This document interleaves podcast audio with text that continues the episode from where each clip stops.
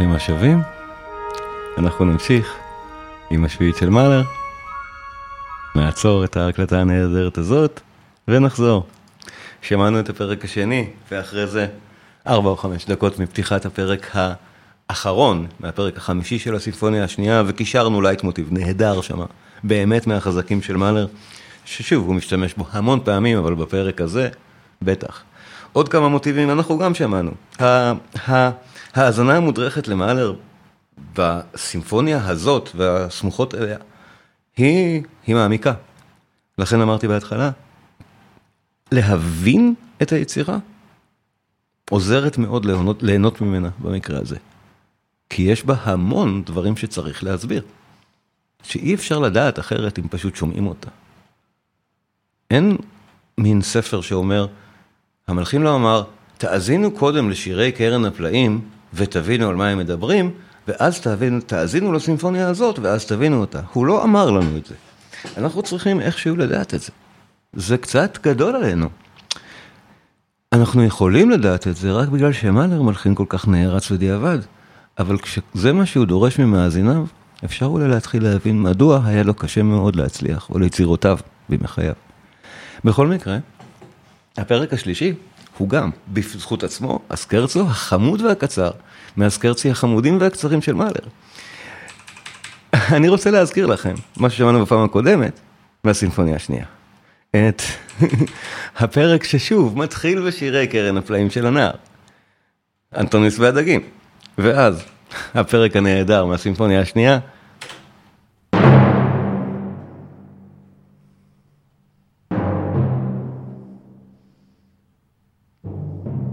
אז כזכור, זה פרפרזה סימפונית על אנטוניוס מטיף לדגים.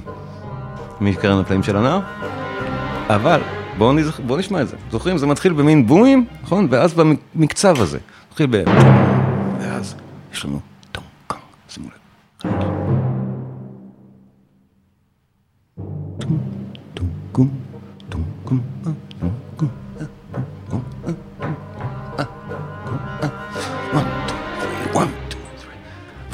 צולע. מאלר לא סתם מצטט את השנייה ואת קרן הפלאים בפרק השני, הוא מתחיל את הפרק השלישי של השביעית בציטוט, או ב... בוא נגיד הומאז' אווירתי למה ששמענו עכשיו. אבל מה ששמענו עכשיו זה שיר מקרן הפלאים על אנטוניוס והדגים, שהמשל הוא שהוא מטיף לדגים והדגים מקשיבים בהערצה והולכים לדרכם וכלום לא קורה. כי הדגים לא יכולים להשתנות וכולי, ולא, ופשוט, ואז נשארים אותו דבר. מה המשל פה? זה נהפך על הראש. שוב, הסימפוניה היא לילה. אנחנו בפואמה הסימפונית שנקראת אווירת הלילה, וזה בית רפאים. זה רוחות הרפאים, וזה הפרק ההוא, הפוך על ראשו. זה כל הרוחות והשדים יוצאות בדאנס מקאבר של עצמם בוואלס צולע. מאלר פה מצטט כמה מלעיתי התקופה, כשזה קורה אני אשאיר אותם על, על המוזיקה. שוב, לעיתי התקופה, לנו אין איך להבין את המסר. לבני התקופה, שאהבו למשל את האלמנה העליזה, כן, זה הלהיט של אז, אז מאלר מכניס פה שיר שכולם מכירים לפני מאה שנה. היום אף אחד לא מכיר את השיר. איך נבין את זה? אז כן, זה פה. במקרה של הפרק הזה זה נורא חמוד, וכל הדברים הקטנים שמאלר מכניס פה במקומות אחרים, הם מתמזגים נהדר בתוך המוזיקה. זו כוונתו של מאלר. הוא עושה פה מין דאנס מקאבר, מין, אה, מין אה, מחול שדים, על על מצחיק מאוד, או, או אירוני, או הומור שחור מאוד. בפינאלה זה לא נעשה בהומור, זה נעשה הצהרתית, ושם זה כבר בעיה. כאן זה חמוד. ואז קרצוב גם יחסית קצר, זה הפרק, זה והפרק אחריו, זה הפרקים הקצרים בסימפוניה. שוב, הכל יחסי, כמעט עשר דקות. בכל מקרה, בואו נשמע את זה, כשיש דברים חמודים על הדרך אני אשמיע, ועוד דבר שיש פה כל הזמן, וגם בקודם, ואחר כך נשמע את הפרק שמתייחס לזה, המינור למז'ור. הסימן, האות הנוראי של הסימפוניה השישית.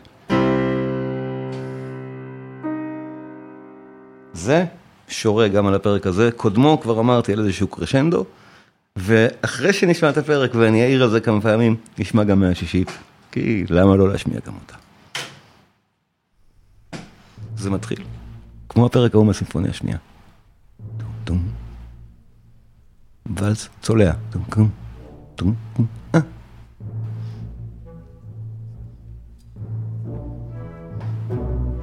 יותר צולע, אבל פרפרזה ברורה על ההיא.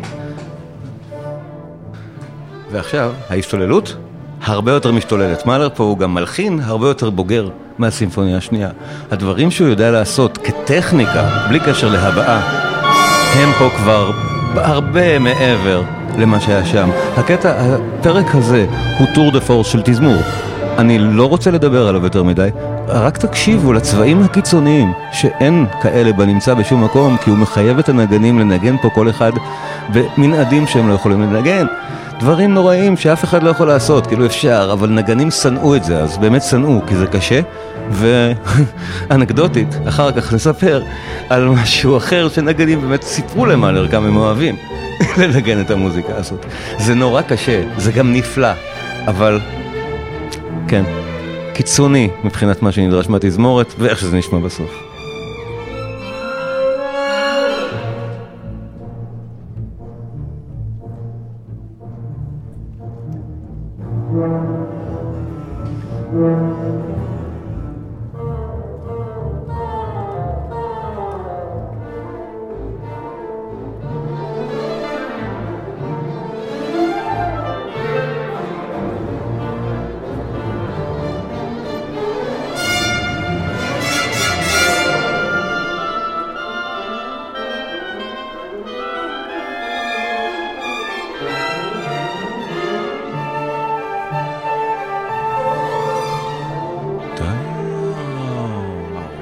כך יפה. טה-דה-דה, אוקיי, לעיתי התקופה.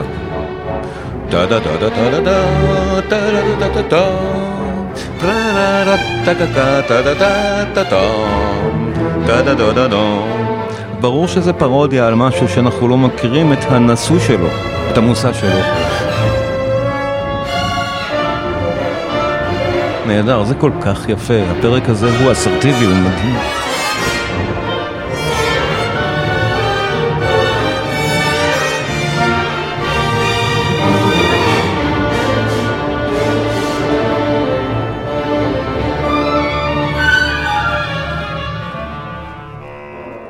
ומי שמכיר את מאלר זיהה פה כבר כמה וכמה מוטיבים. האחרון שבהם היה המוטיב בעצם הראשי, או אחד מהם, של הפרק הראשון של הסימפוניה הזאת.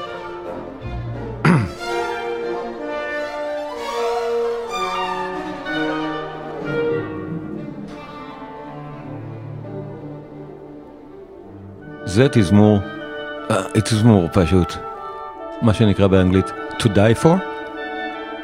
יש פה המון דברים אחרים, פרט לתזמור, אני מתפק... מתמקד על זה, כי זה פשוט striking, אבל גם הקומפוזיציה, הכל. זה מאלר בשיאו. באספקטים טכניים של קומפוזיציה. לדעתי, גם באספקטים אחרים. אבל הסימפוניה השביעית שנויה במחלוקת, אנחנו יודעים את זה. זו דעתי.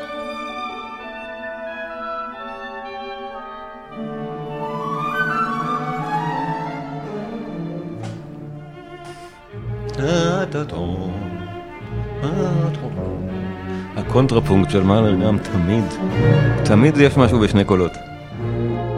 נהדר. והוואלס עדיין צולע. 1, 2, 3, 1, 2, 3, 1,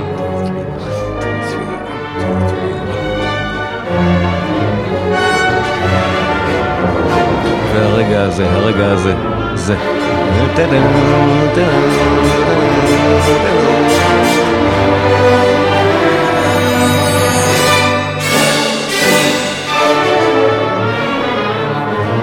זוכרים את הקריקטורה?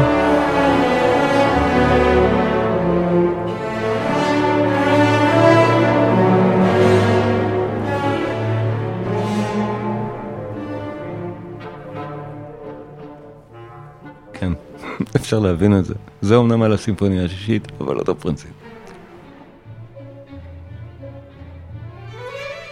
זה הומור נהדר שמאלר מפגין פה, אבל אי אפשר לצפות שיבינו אותו בכלל אז. בעיניהם אתה מכניס את הלהיטים המגעילים האלה לתוך אולם הקונצרטים שלנו וקורא לזה אומנות. וגם את כל פעמוני הפרות והכלים מהמוסך ומהגראז'. זה בלתי נתפס.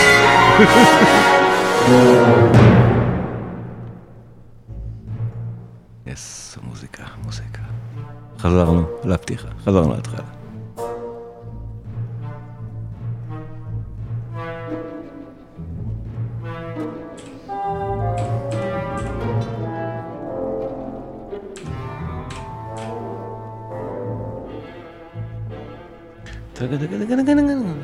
זה ה danse macabre stuff, אלה ממש רוחות הרפאים. אם אנחנו רוצים בכל זאת לתת עניין תיאורי ממשי לדבר הזה, מאלר פה כבר זה באמת, הוא הרבה מעבר כבר ללקרוא לפרקים במשהו מהסוג הסיפורי. אבל כן, זה רוחות רפאים שרוקדות מלהן מין ואלס סוריאליסטי איפשהו בבית נטוש כזה, מאלה, ערפדים, ערפדים ושדים.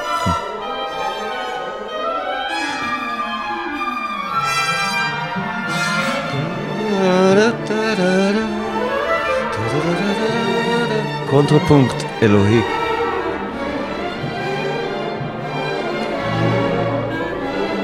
אפשר לזהות פה למשל הארי פוטר, נכון? בטיסה הזאת של רוחות הרפאים. ושוב, לעיתי התקופה מככבים.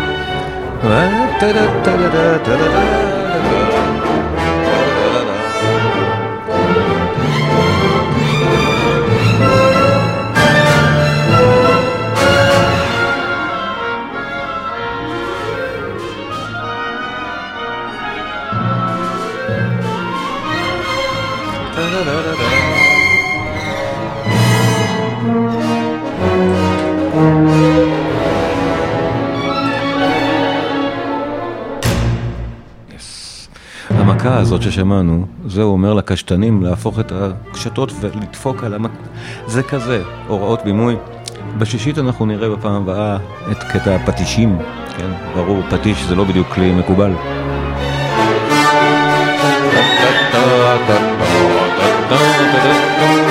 והדבר המצחיק הזה הוא גם, אני לא זוכר, ועל מה העליזה, אחד מאלה. אחד מלעיתי התקופה, באמת ככה. בעיני הבינאים זה מוזיקה זולה.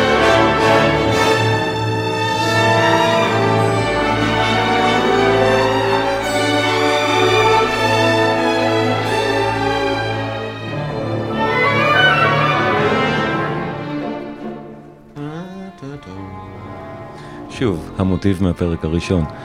מאלר, עם כל הפראות של המוזיקה הזאת, שהיא נשמעת באמת out there, לא קשורה לכלום, אחרי שנים של היכרות, שאני מכיר את הסימפוניה טוב 30 שנה. היא מהודקת מבחינה מבנית באופן שהוא לא ייאמן, אבל צריך להכיר אותה ממש טוב בשביל לראות את זה. למשל, אזכורי הפרק הראשון שקורים פה כל הזמן. קשר מוטיבי הדוק בתוך הסימפוניה, לכל אורכה.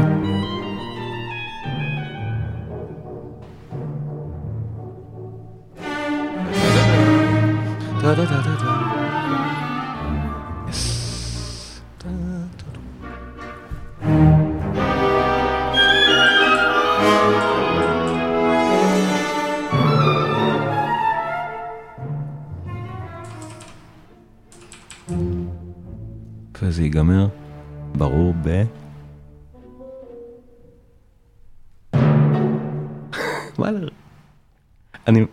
אותו כשהוא מצחיק.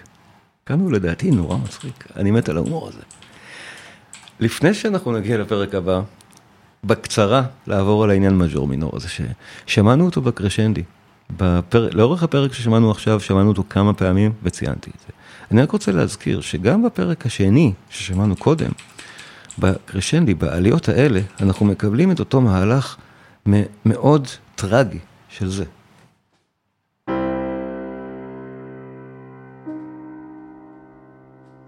המעבר הלא prepared, הלא מוכן, ממז'ור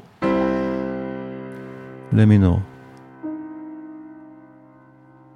עכשיו, זה סימן ההיכר של הסימפוניה השישית כולה, אם אפשר להגיד, המוטיב של כל הסימפוניה, שוב, זו יצירה כל כך ענקית, שזה רדוקציה די לא, נעים, לא נכונה, אבל המוטיב של השישית הוא זה. בשביעית,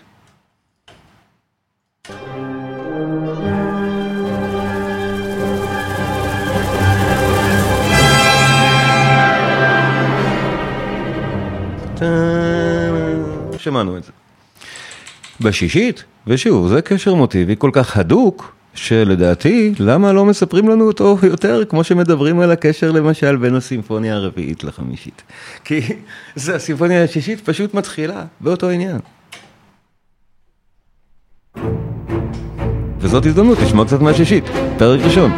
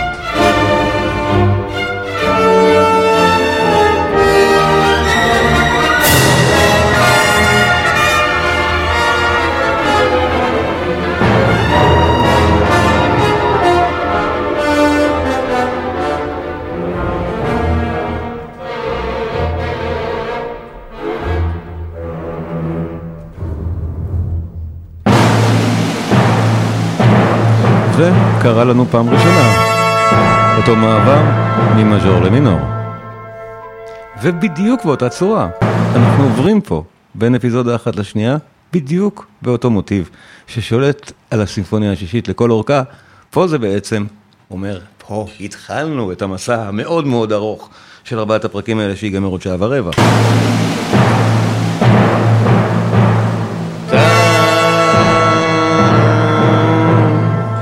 אז כן, בשישית זו הצהרה מאוד רצינית, בשביעית, בכל הפרק הקליל ששמענו, אבל גם בפרק השני, זו הצהרה הרבה יותר קטנה, זו רק התייחסות.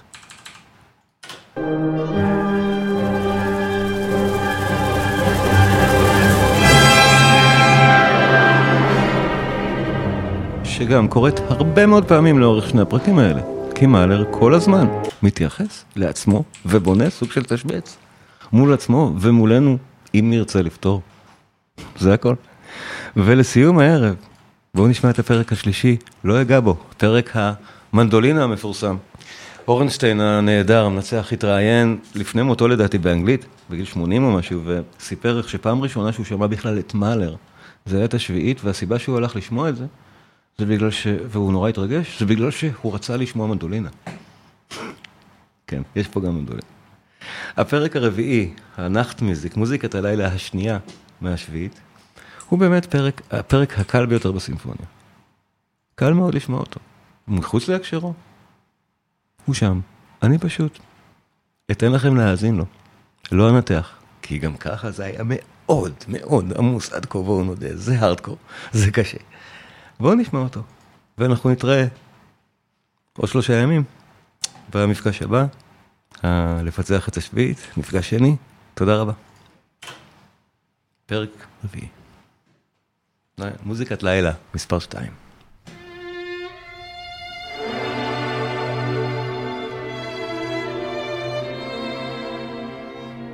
יאללה, ביי, נשתמע.